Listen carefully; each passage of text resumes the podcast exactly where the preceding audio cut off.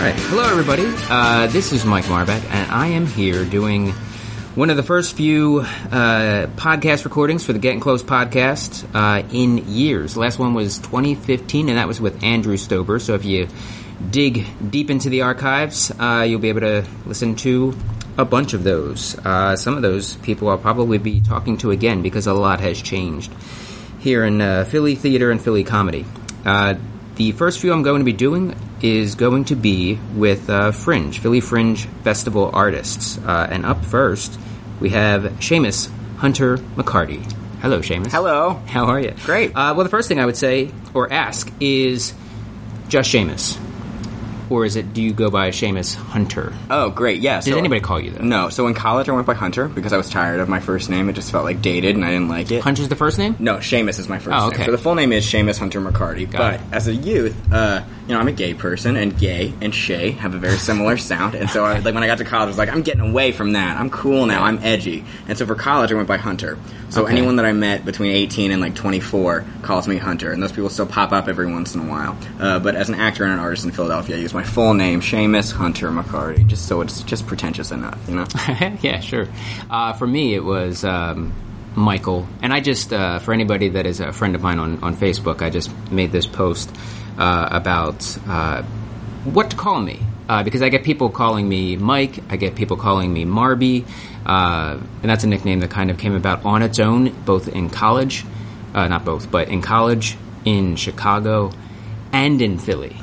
Uh, just I, I didn't. I never said. I never introduced myself as Marby. I never asked anybody to call me that, but it happens. But what I don't like is when people call me by my last name. Okay. It makes me feel like gym class or something. Sure. Uh, so I just now whenever I'm talking to people, I just want to make sure I'm calling them what they prefer to be called. Yeah, I well, guess. I'm pretty open to it, anything. But yeah, so most people call me Seamus for what Seamus. it's worth, but I'll call you Marby from now on, knowing that that's in play. That is great. All right. Uh, so I want to chat about uh, the arts uh, because you do have Close Your Legs, Honey, Sure. uh, which is going to be coming up here at the Philly Improv Theater uh, in the coming week. Um, how did you find yourself involved in the arts Sure. first? Yeah, uh, so my family isn't like super artistic. That wasn't like we didn't grow up like playing the piano together or anything. Uh, so I found it more like socially in an educational setting. So I did Sure. school plays for a while. Uh-huh. Uh, when I got to high school, I did not get cast in the school play, and I was very upset. So I started stage managing. What was the school play? uh, An Inspector Calls by J.B. Priestley. Okay. It's about a rich family that all, like, systematically abuse the same person without realizing. It's actually very timely now, uh, but Mm. it's Not an to old be play. confused with Jason Priestley from No. Beverly Hills 90210. That's right, classic Jason Yeah. Priestley. Yeah, unfortunately, Shannon Doherty wasn't in our show either. um, but yeah, so I started doing stuff in school. Uh, when I got to college, I wasn't really sure what I was going to do. I was actually pre law. Mm-hmm. Uh, and then I saw a production of Millennium Approaches, which is the second half, or the first half. uh, Oh no, it wasn't Millennium Approaches. I saw Perestroika, which is the second half of Angels in America, which is a Tony Kushner like seven-hour epic play Yeah. about AIDS in the '90s. Um, And it has a second half. Oh yeah, sure Jesus does. Christ. Um, it's great. The Wilma did it a couple years ago at like at the same time. You could see the whole yeah. thing. Yeah. Um, and I don't. I uh, I had never seen theater that wasn't so commercial before. Mm. You know, I'd seen like musicals and like saw Wicked on Broadway, and I was like, oh, that's neat. Uh, and then seeing something that was really about a subject that was important to me as a young gay person. You know, the AIDS epidemic. Uh, Sure. and the power of theater really kind of transformed my perspective on what it could be. And so from there, I dropped my pre-law and told my parents I'm getting a theater degree. Wow. And here we are. yeah. How did that go over? Oh, with them it was mostly fine. Yeah. Uh, yeah. I mean, they were a little bit concerned that I went to a, an expensive private college and I was suddenly switching to an arts major, and you know, rightfully so. I have debt. I'll always have debt. Um, but that's okay. I'd probably have debt as a lawyer too, and I think I'd be less happy. yeah. Uh, I know for me, when I was in college, that was like when I kind of found, uh, you know, as they say, my tribe. Yeah. Uh, it- with the same same for you. Oh yeah, for sure. I mean, I definitely there's artists that I collaborated with in college that I still am connected to Mm-hmm. in various ways. Uh, they've all, most of them have left Philadelphia, gone on their separate paths, Sure. do different things, uh, but we still work together. I have a friend that I did college theater with coming to the opening of Close Your Legs, Honey. So you know we're still attached, but Sure. Yeah. Uh, what were uh, some? Uh, would you say uh, mo some of the more fun, but not necessarily show-related things uh, that happened as a result of being a theater major or arts major in college? Oh goodness, there were a lot of fun parts of being a theater major.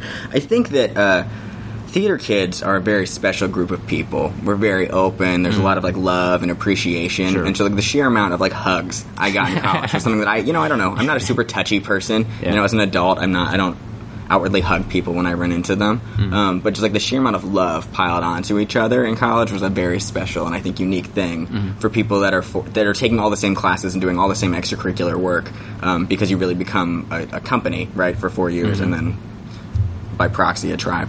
Yeah. Uh, and what shows were you involved in?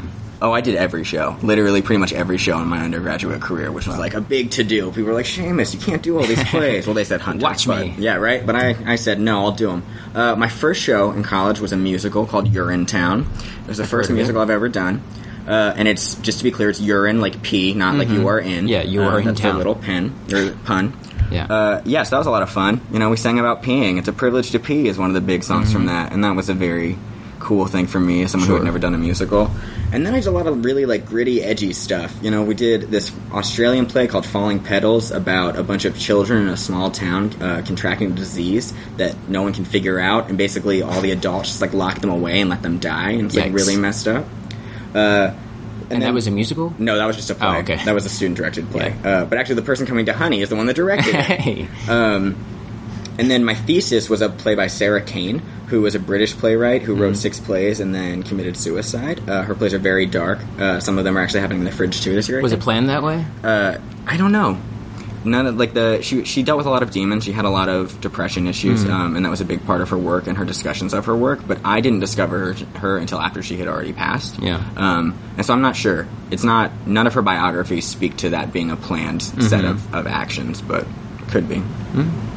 Okay, cool. Uh, and in terms of uh, musicals, um, you mentioned Wicked. Yeah. Uh, I just saw that uh, myself. What did you uh, think? Last month, I loved it. It's great. I love it. Wicked's great. Yeah. What's not to love about Wicked? Yeah, I thought it was. Uh, uh, I saw it on Broadway. Sure. Uh, I thought it was really well done. Someone I went to college with was actually one of the not in this particular production. Sure. Uh, Dee Rossioli is her name, so it was shout out to Dee. Uh, she was um, uh, Elphaba in one of the Broadway productions and Cool. also part of the touring company. Yeah. Um, and it's taken me a very long time to actually get to see it. I wish I would have been able to see her, um, but it was it was so well done. Yeah. Um, prior to this year, I hadn't seen the last musical, if you could call it that, that I've seen on Broadway was Riverdance Oh. with Michael Flatley. Oh, And this is wow. like 97, Yeah, 90-something. 98. Uh, and this year so far, I've seen Waitress, uh, Book of Mormon.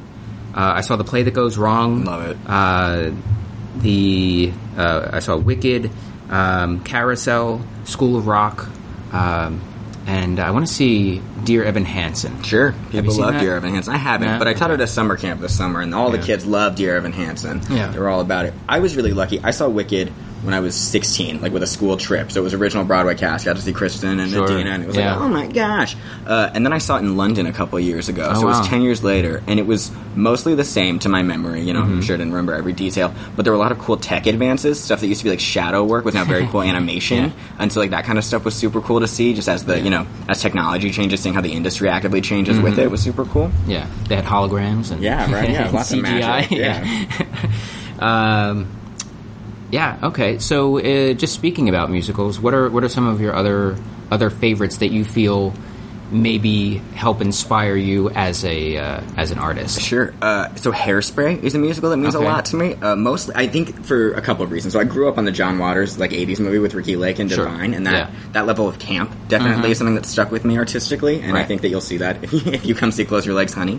Uh, and so when the musical Hairspray came out, I was like, oh, cool. You know what is this? And so that was the first time that a work I already loved had been tr- like turned into a musical. Mm-hmm. Uh, and so the idea of adaptation became much more like tangible to me that Sure. there were things that stories that had already been told in one way that could fit into the form. Mm-hmm. Um, so I've been continually interested in that.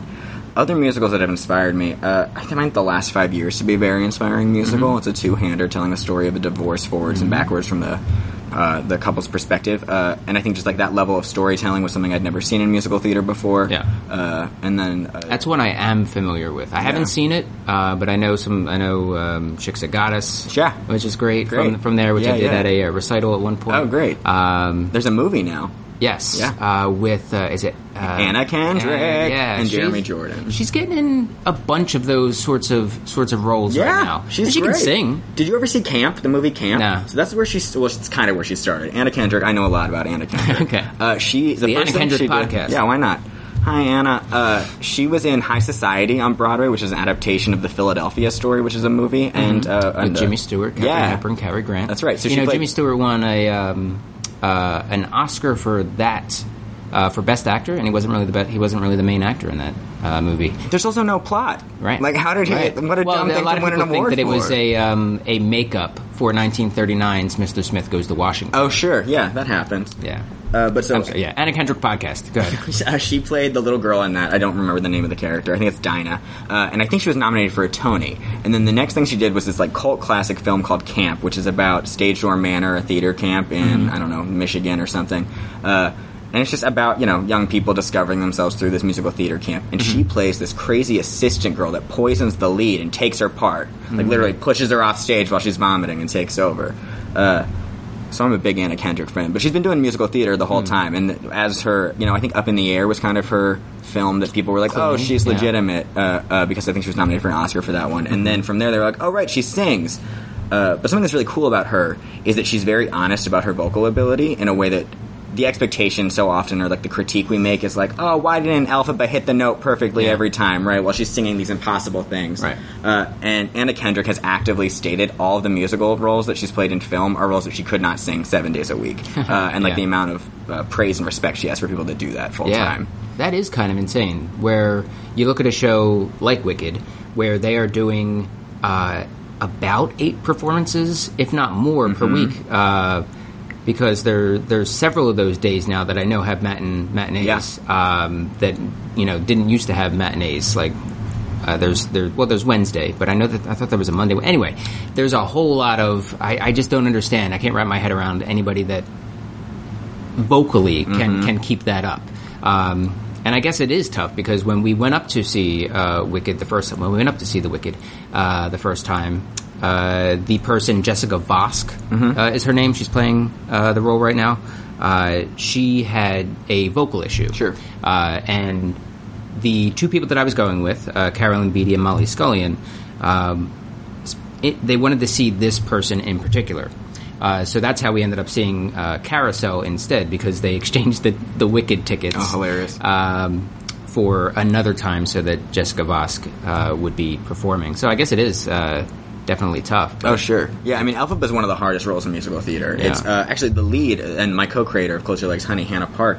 Uh, when she graduated from college, auditioned for Wicked because they very like they there's a very specific vocal, uh, you know, like range that you need to have to play Mm-hmm. the part, and they start tapping people as of 22 to start auditioning to see when they can start working them in when Mm. Oh, their voices wow. have matured to that Jesus.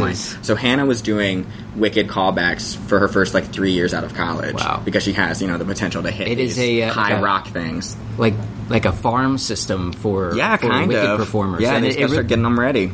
Uh, and someone was telling me, and maybe you know, uh, this is something that I could probably research, uh, but that it, it was off Broadway for a short time and then came back. Wicked? Yeah. I didn't know that. Yeah, okay. Interesting. It Yeah. could be. And I don't understand why, because it just crushes. Right. Like, you got, like, it's got to be one of the top, if not the top, Yeah, I mean, it's been grossing playing for of all 10 time years. right now. Yeah.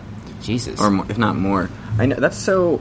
That's very possible. The other weird thing I think about Broadway and off Broadway is the designations are so silly. Like if you Mm-hmm. really look at it, if you if, you know people that are unfamiliar, and I don't know all of them, but it's like the number of seats in the house. So you could, if you're literally two seats short, you're not a Broadway house, even if you're on the strip. yeah. um, you know, and stuff like that, and like the Yeah. amount of performances per week are like the big standards for it. So it's Yeah. kind of an interesting, weird thing. So it's entirely possible that what happened was it was considered off Broadway because they had to remove five seats.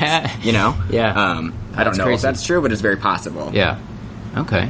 Uh, what are some things um theater wise uh, that uh, you would like to see? Like, what, what what is your interest? Not in necessarily as an inspiration, but what is what is something out there playing right now, whether it's in Philly or uh, otherwise, uh, that you just haven't caught, and uh, what what grabs you about it? Yeah, yeah. I think the biggest one's probably Sleep No More, uh, Okay. which is a show by Elevator Repair Service that runs in New York. It's a telling of uh, the Scottish plague, which I won't say because we're in a theater, Yeah, right. um, which is bad luck if you don't know. Um, It might even be um, more bad luck because this is a building that houses several theaters. That's true. You got to Uh, run around the so, building seven yikes. times instead of you know the three. Yeah. Um. So it's a it's that story, but it's immersive, and you like have to walk around and like go through the entire warehouse experience of like to and uh, so it's very hard to actually catch the full plot Mm-hmm. without like really planning and researching ahead of time like who you're supposed to follow because witches and apparitions are actively like pulling you away from Mm-hmm. Ah, that the sounds story great. to show you little things. Yeah. Um. And so I'm really into that kind of immersive theater and that that. I don't know. At this point, I would say it's like not a trend, but that, that possibility and that, that thing that people are working in. Yeah. Uh, so this year in the Fringe Festival, the Bearded Ladies Cabaret is doing something similar Okay. with uh, the history of cabaret in a three-story warehouse, uh, where Wow. you like get to you know float around and catch certain things, and then. So I'm really interested in immersive experiences and shows that you get to opt in and out of. I think that's really cool. Okay. Um, and then in general, I think I'm just more interested. Like, I would love to see more queer storytelling. You know, that's something that I definitely hunger for as a queer artist, and I'm always very appreciative when it happens. And I try to catch as much of that as possible. Um, I'm also an artist, so I'm poor, so I don't look at Broadway very often. But I do want to see Mean Girls. I grew up on Mean Girls. Mean Girls absolutely inspired the work that Yeah. I'm doing right now, and I would love to see it. So I enter that lottery once a week for that twenty dollar ticket. I'm like, whatever, I'll cancel my Wednesday. What is the? Because I do the Hamilton lottery. Oh, sure. Uh, there's a lottery for uh, Mean Girls also. Yeah, I think it's on Wednesday. It might be Wednesdays only. It might be every day. I only Okay. do the Wednesday ones because there's something special about wearing pink that day because it's a joke from the movie um, and, and the show. I'm sure. Uh, and it's I think it's the same thing where you like you put in your name uh, the day before, like the morning of, Yeah. and then they tell you by noon if you if you're getting a twenty dollar ticket. okay. What's the Hamilton one like? I imagine just crazy. Oh, Hamilton has an app. Oh. Uh, you, they they have a app that you can put on your phone, uh, iPhone, possibly Droid. I don't know. Sure. and uh, it has a whole bunch of things. Like it has the the lottery aspect of it for any of their um, performances at any city that they're currently performing in, Cool. uh, and uh, it stores your information, so you don't have to go online and enter everything each time. Uh, it just says, "Hey, you want to enter the lottery?" It'll send reminders. Oh, right. um, the lottery is now open. It sends you a, a, uh message that, like I get every morning, that says, uh, "Better luck next time." Yeah. Um, every morning one of these days. Uh, and uh, but it does have other things like karaoke and Oh, uh, cool. some some music stuff. Um, Well, that's great. and it's ten dollars for those tickets. Okay. uh, and you can enter for yourself, or you can enter for a plus one as well. Oh, Yeah. So I'm going to be looking into the Mean Girls one too. Yeah, because, you should. Like you're saying, it is insane how much these things cost. that's crazy. Uh, like Hamilton is coming to Philly, uh, and I was like, oh, it's coming to Philly. It can't possibly be that expensive, and it is higher. It, it was, I think it was like six hundred bucks for per for a ticket. Mm-hmm. Yeah. and uh, I'm not going to do that. No, the tri- the I don't know if you heard about this when Hamilton, like when they announced that Hamilton was coming, uh, the only way to get tickets was to order a season subscription to their Jesus. entire musical season, Wow. which actually still made it cheaper, I think, than an, an individual ticket to Hamilton. So it was like that was, I guess, the thing to do. But I Yeah. I was the same place. I was like, oh, cool, I don't have five hundred bucks today. No. thank you so Wow. much. That is in- insane how much uh, these things cost. Um, the cheapest one I've seen was School of Rock, and that was we went up day of, and Yeah, it was yeah. like twenty seven bucks. Yeah. uh, which I believe Molly said was closing soon, um, if it's not already. Yeah. so it was all right. It wasn't. I mean, it was neat to see the kids. Yeah, because sure. I'm a massive fan of the the movie. I qu- Yeah, you know, yeah. It's one of those things that I'll quote uh, a lot um, and just put on when there's nothing else on. Um, and as far as the music of it goes, it was okay, and I You're was super in the surprised. band. Yeah, yeah. it was Andrew Lloyd Webber, Yeah, uh, which stunned me. sure. well, you know, you can't only write Phantom. People Uh, yeah. are tired of that. That was a long time ago. Now, got to do something Yeah. newer and cooler. Uh, and and some of it was pretty good, but otherwise, eh, I'm glad we still have the movie. Sure. and it didn't kind of save over it in some way. It's funny. There's this big push right now in Broadway that I'm seeing with using youth performers. You know, Billy Elliot was a big smash, and Mm-hmm. the three boys that split the original run of it won, like shared a Tony Award for it. Matilda was a big one that did the same thing. Yeah. Um, and I'm so curious about that because I don't know. You know, I just turned 30. There's a lot of conversations in my generation right now about like what we were taught about achievement and the importance of achievement by like 30 or 25. Mm-hmm. Uh, and I'm just curious what that means for these kids, right? It's Yeah. like, okay, cool. I'm 14. I'm on Broadway, so Yeah. Mm-hmm. it's like now I either become a world famous movie star or I do something totally different. You know, Yeah. right? Like I Yeah. just, I'm curious about that and yeah, like, what the that parts. effect is. Uh, yeah, the, the, you're right. It, there's there's much there's many more parts for them, uh, and their starring roles. Whereas before, it, wa it seemed as if it was like you had your Annie, Right. and then and, you know it's, uh, some some orphans, or you had uh, you know what's his name, Gavroche. Oh yeah, Gabriel. Wayne is, Yeah, um, yeah. Young and there, Anthony, there wasn't, of course. yeah, and Oliver, yeah, um, yeah, but there wasn't much. Yeah, there is a lot. I get how old are, uh, Mean Girls takes place in high school, I guess. Yeah, right? but all the actors in that are all, like adult actors. Okay. Yeah. So just like TV. Yeah. Um, like like uh, Beverly Hills 90210. Yeah. Uh, where I believe um, Andrea, Andrea. was like 40 years old. Something Yeah, like that. uh, Gabrielle at Cartier or something like that. Mm. I did not come in here thinking I would um, talk about Beverly Hills 90210 I mean, it's twice. classic television. Yeah. What's not to talk about? Have you seen the made-for-TV movie about it? no. Oh yeah. It was Are on you talking like Lifetime. E True Hollywood Story? No, it was like a Lifetime movie, I think. That was Okay. like a made-for-TV movie about the creating of it. I don't and think it's so. No. Tragic, but great. Yeah. I, you know, I enjoyed it. It's like, oh, is that what we're gonna pretend how this went? But Yeah. apparently, Shannon Doherty used to pinch Jenny Garth on set while they were filming. Pincher? pinch her, like standing next to her in a scene, you know, that's crop, you know, it's Yeah. the camera, right? So it starts at like, you know, chest and above, and she would just pinch her, like underneath the shot to try to mess with Where? her. What, like on her body. Like in the in the movie, it was like around her miniskirt area is where it kept happening. not on not set. as a joke, like it's don't going to think make her so. laugh. This is she was trying to hurt I her think by she was. pinching I don't her. know. I'm not sure what Janet Doherty's intentions were. That's so Apparently, weird. you know, she got she left the show pretty quickly, so they, you Yeah. know, clearly there were some challenges. But I was like, that's crazy. Shannon Doherty pinching people. Prue Halliwell. Who Yeah. would have thought it Uh, well, maybe Jenny had it in the contract to, to Nah, be pinched? Should not be pinched. Oh, that's why Shannon Yeah, had to Shannon go. had to go. Got the boot. Um, what else? Uh, what else did you enjoy watching? Uh, that what you know, as far as television goes, uh, television and movies. Oh, man. Lots of things. I, wa- Yeah. I watch too much television at this Yeah. point. Streaming is like probably going to Yeah. ruin my brain. Yeah, me too. realistically, because it's so easy to be like, oh, well, there's something. Mm-hmm. Uh, so right now I've been binge watching cooking shows because they're effortless. So you know, give me that sugar rush. Or uh, have you seen Nailed It yet? No. It's they take the idea of like Pinterest fails essentially and just make it a reality show. So they give them an hour and a half to make like four story wedding cakes or four tier wedding cakes. And they're terrible. Um, Yeah, and they're all not real bakers. like they all come in being like, "My family laughs at me because I burn cookies," and they're like, "So I'm gonna today make a flambe." Oh, man, and they that is never succeed. So uh, that's messed up. yeah, That people would volunteer to look terrible. but they get ten grand if they win. Okay. for being yeah, the least all right. terrible. Well, where do I That's sign right. up? Right, Is exactly. there an Like, app? I could Like use a ten grand. Hamilton? yeah.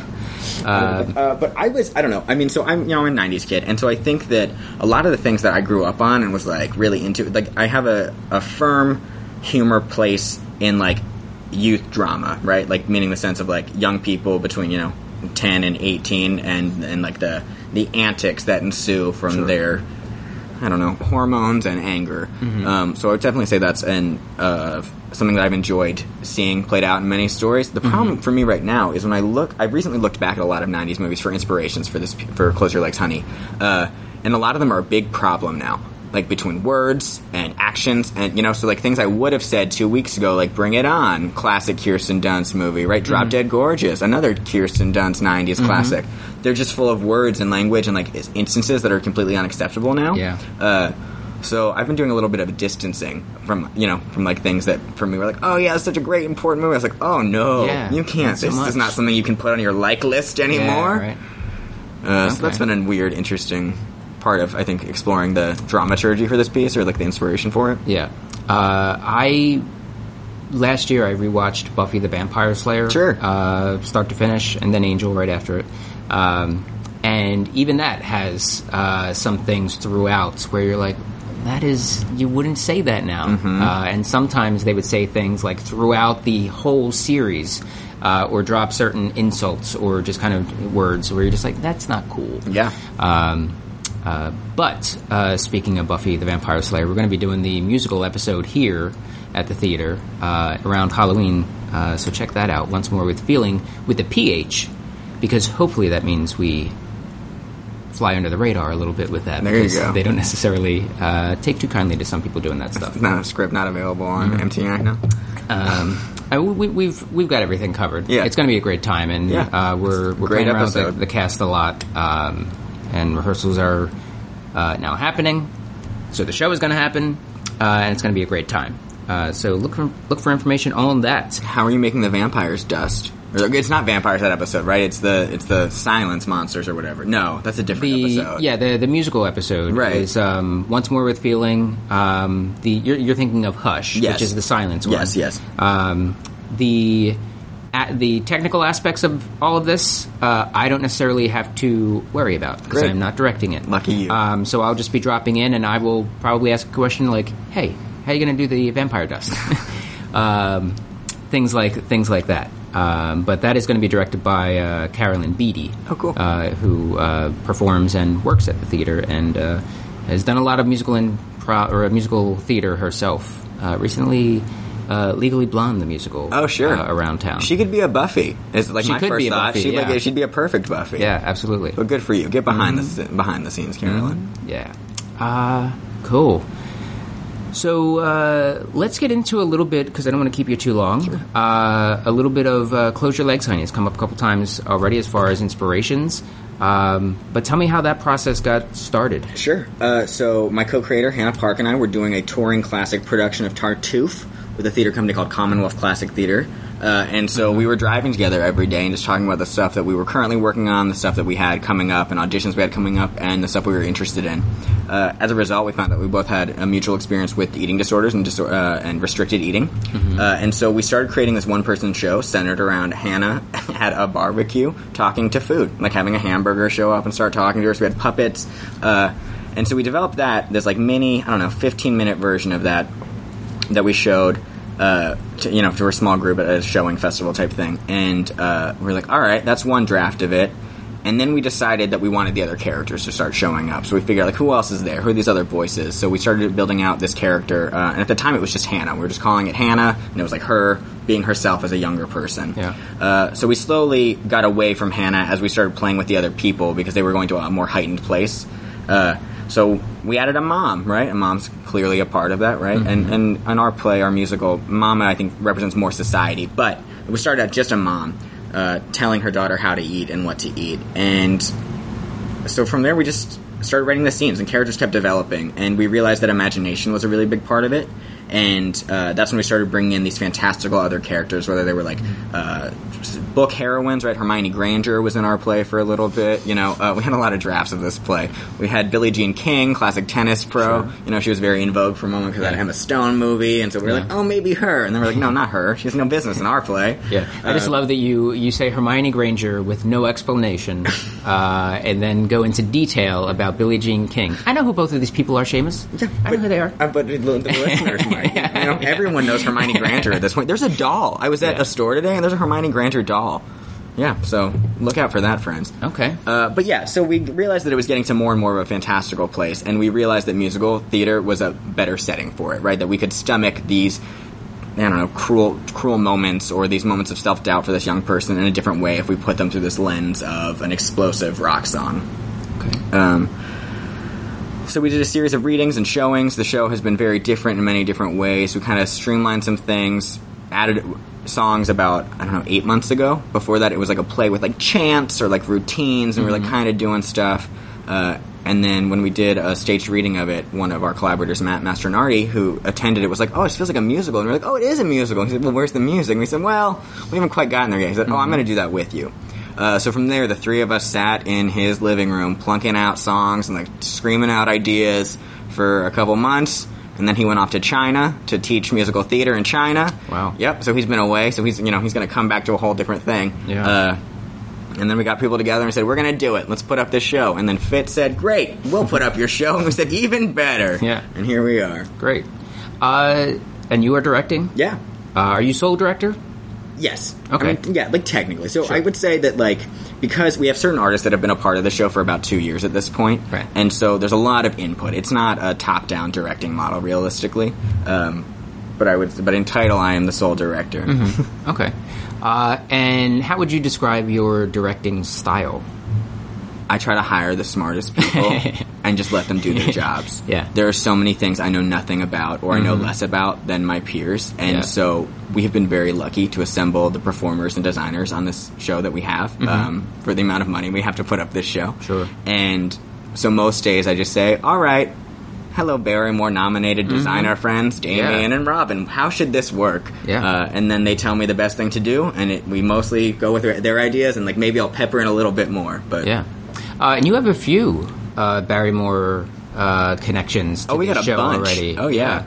Um, good. So our, our lighting designer Robin Stamey is currently nominated for a Barrymore for lighting design from a show called Fish Town last year. Yeah. uh, Fish, Caitlin Weigel's Fish Town. Uh, writer, Oh, writer yeah, Caitlin yeah. Weigel. yeah. uh, and so then uh, Jenna Kersey, who is Also- mm-hmm. right another fit connection, uh, was also in that show and it was nominated for ensemble. Yep. Uh, Ebony Pullum, who is playing Mama on some days because we have so many artists in multiple shows, so she's Yeah. in for three performances. Yeah. was nominated for a Barrymore for supporting actress for the Red Velvet at the Lantern Mm-hmm. this year. And then previous to this, I was nominated for a Barrymore as a co-writer and performer in Anna with Ego Po. Okay. Uh, Damien Figueres, who's our music director, sound designer, and orchestrator, is a multiple sound design Barrymore nominee. Mm-hmm. Matthew Masternardi was uh, nominated for ensemble for a show at Act Two. And I think that's it. That's all I remember. I'm sorry to whoever I forgot who's Right. going to be like, "What about mine?" Yeah. But you know, so no winners yet. But Right. Mm-hmm. the ceremony's coming up. So Robin and Ebony and Jenna, you know, our Yeah. eyes are on you. And that's pretty awesome. Yeah. Uh, congrats to those folks. Um, yeah, Fishtown. Uh, you, did you see it? I did not see Fish okay, Town. Fishtown was great. Like really, really good. Um, like Caitlin Weigel, who I've worked with uh, here at Fit uh, and directed here at the theater in different shows for the better part of seven years at this point. Uh, wrote it, put together a really, really, really fun show. Uh, like Jenna was fantastic in that. Tara Demi. Uh, I don't know She's hilarious. the other the other folks, uh, and uh, it's Tribe of Fools. Uh, they're doing um, what is it called? Uh, Fly, Eagles, Fly, Eagles, Fly. Fly, yeah, uh, this this year. Um, looking super forward to that. So if there is a another, if there is a non-fit uh, connected fringe show that I'm looking forward to, it'd probably be Fly Eagles Fly. Sure. If I had to um, pick one that I could remember at the moment. Um, uh, cool. Uh, how much? Because you talked about the process a little bit. Uh, because this is uh, Philly Improv Theater, although Yeah. we do a whole bunch of different things. Clearly, uh, does improv play a part in any of what you do? Yeah, sure. Uh, so, I mean, for this piece specifically, there are definitely moments that are going to be like you know smoothed out with some improv, uh, and that's something that the actors are very aware of and get Sure. to play with. Uh, are the woman, the two women that play Mama uh, in our show have a lot of opportunities because they sit in the audience and they are doing the choreography along with the girls, you know, and being that side coach that so many Mm-hmm. Yeah. stage pa- or pageant parents are. Sure. Mm-hmm. Uh, so they do a lot of improvising within that, like those closed structures. Uh, improv is definitely part of our process. There were scenes. The script has changed immensely since literally since when we submitted it to work with Fit and and wh- where we are finally um, for the show that opens this week. Um, and so that's come from improv or people just proposing new lines and things like that. Mm-hmm. For me as an artist, improv is more of a, a tool that I use and less of a performance medium. Right. Um, I've done it a couple times, and I'm just not great at it. I have a lot of anxiety about improvising publicly in a close rehearsal where it's just like Yeah. we're proposing ideas, sure, but I think that I very much feel that be funny pressure, and I'm more of a let me write it out and figure out the like the best joke for this. Sure. Um, so I admire improvisers because I am not the single greatest one by any means. Uh, I don't know anybody that is. Um, we are all the best. Um, okay, uh, and you mentioned that there are uh, uh, some cast changes throughout the throughout the run. sure are. uh, and that's just due to schedules. Yeah. uh, people are people are very busy, uh, and this show runs uh, throughout uh, the month. Right. Uh, so there's just some schedule things there. Uh, so one might say that people should see this show multiple times. Uh, because they may get a different experience. Um, I would say so. An equally great experience, but a different experience nonetheless um, each time they see it. for sure. We have uh, th- our, our like most consistent doubling. Shall we have it, or shall we say, is for Mama and then uh, Jenna's part actually, Sweetie. Mm-hmm. And uh, so Jenna has a very specific brand of comedy, and Kendall Young, who is her uh, the cover and will ultimately be taking over the role as we move forward with our tour uh, after the Fringe, is a very different performer, Mm-hmm. and so we've let her embrace that. And so I think it's an entirely different take on the character, which is a lot of fun to see because we Yeah. literally have rehearsals with one of them, and the next day have a different person, and it just makes the scenes totally different. Yeah. So it keeps it alive for the actors too in a cool way, I think. Okay, great. Uh, and the uh, there's a lot of pageant stuff. Sure. Uh, did you watch uh, any of those? Uh, what's what's the, the TV Toddlers and yeah. tiaras, Did- Did, perhaps. you have to watch a Oh, lot of that? I watched all of them, Mike. Yeah. I love pageants. I I think if I was born like I don't know, five years later, ten years later, my like my a lot of things would be different, of course, right? But there's a lot of like conversations about gender and gender expression Mm-hmm. now that just like weren't on the table for me as a younger person, as like exploring identity, right? So I've always Mm-hmm. been like, I'm a gay man, right? Um, but I love pretty things and shiny things and girly things. You know what I mean? And so like I, I remember I wanted to be a tap dancer when I was a kid. My friends were like, why? What? What's this thing you want to do? Um, so I've always had an appreciation for like the idea of packaged beauty at the end of the day, and I'm sure you know this speaks to a lot of social conditioning. I'm sure, um, and I've always really admired people that pursue that, even as I don't know, as abhorrent as many practices are. You know, I think there's good and bad in everything. Um, but yes, so you know, after a year of just loving pageants, I literally used to. my sister grew up a lot of Barbies. We would play Barbies together at times, and we would have Barbie pageants where we had like scorecards that we made with like you know, and we would and like talent sections where Barbies would do flips because we would throw them in the air, or we would like put on a CD and just like move them around and call it dance, and we would score each other's like I don't know manipulation of Barbies into a talent.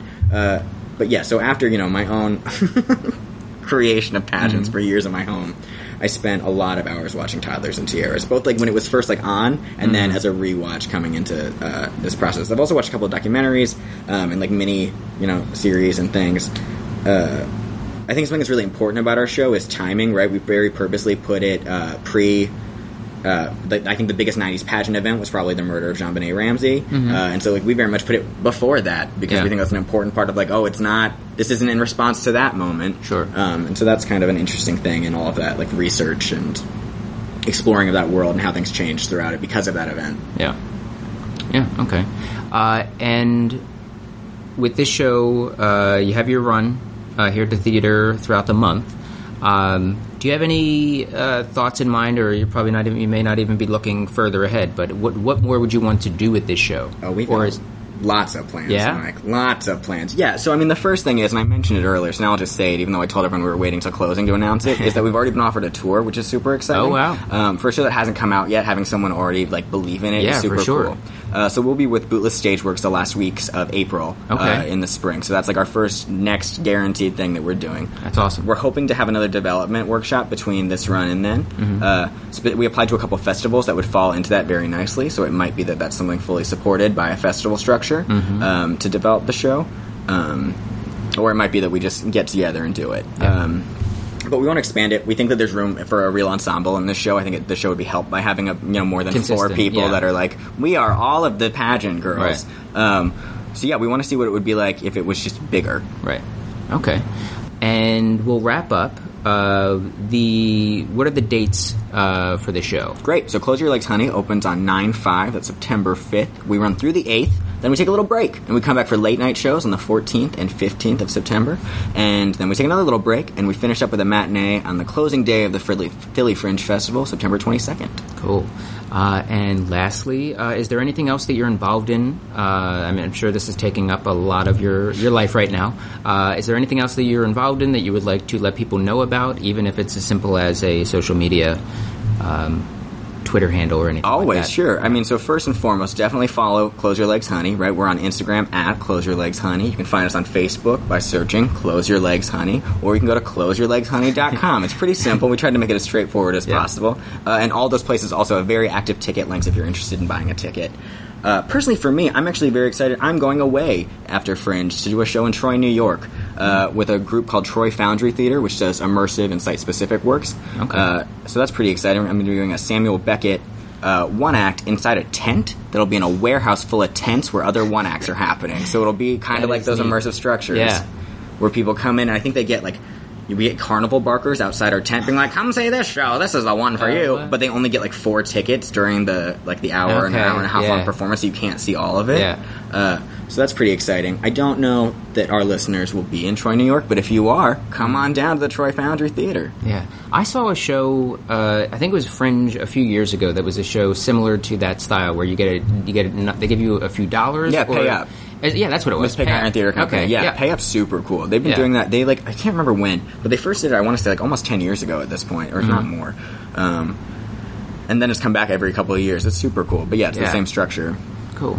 All right. Uh, well, uh, be sure to check out Close Your Legs, Honey. uh, here at the Adrian Theater, uh, the Philly Improv Theater, uh, throughout the month. Uh, I will include the information in the uh, blog portion of this uh, of this podcast. Uh, so if you're on a mobile device, you should be able to access uh, those tickets and uh, lock them in for one of the shows. And like we said, see it a few times because you may get a different experience each time you see it, but an equally great one nonetheless. Uh, thank you, Seamus Hunter McCarty. Uh, pleasure chatting with you. You too, Marby. Yeah.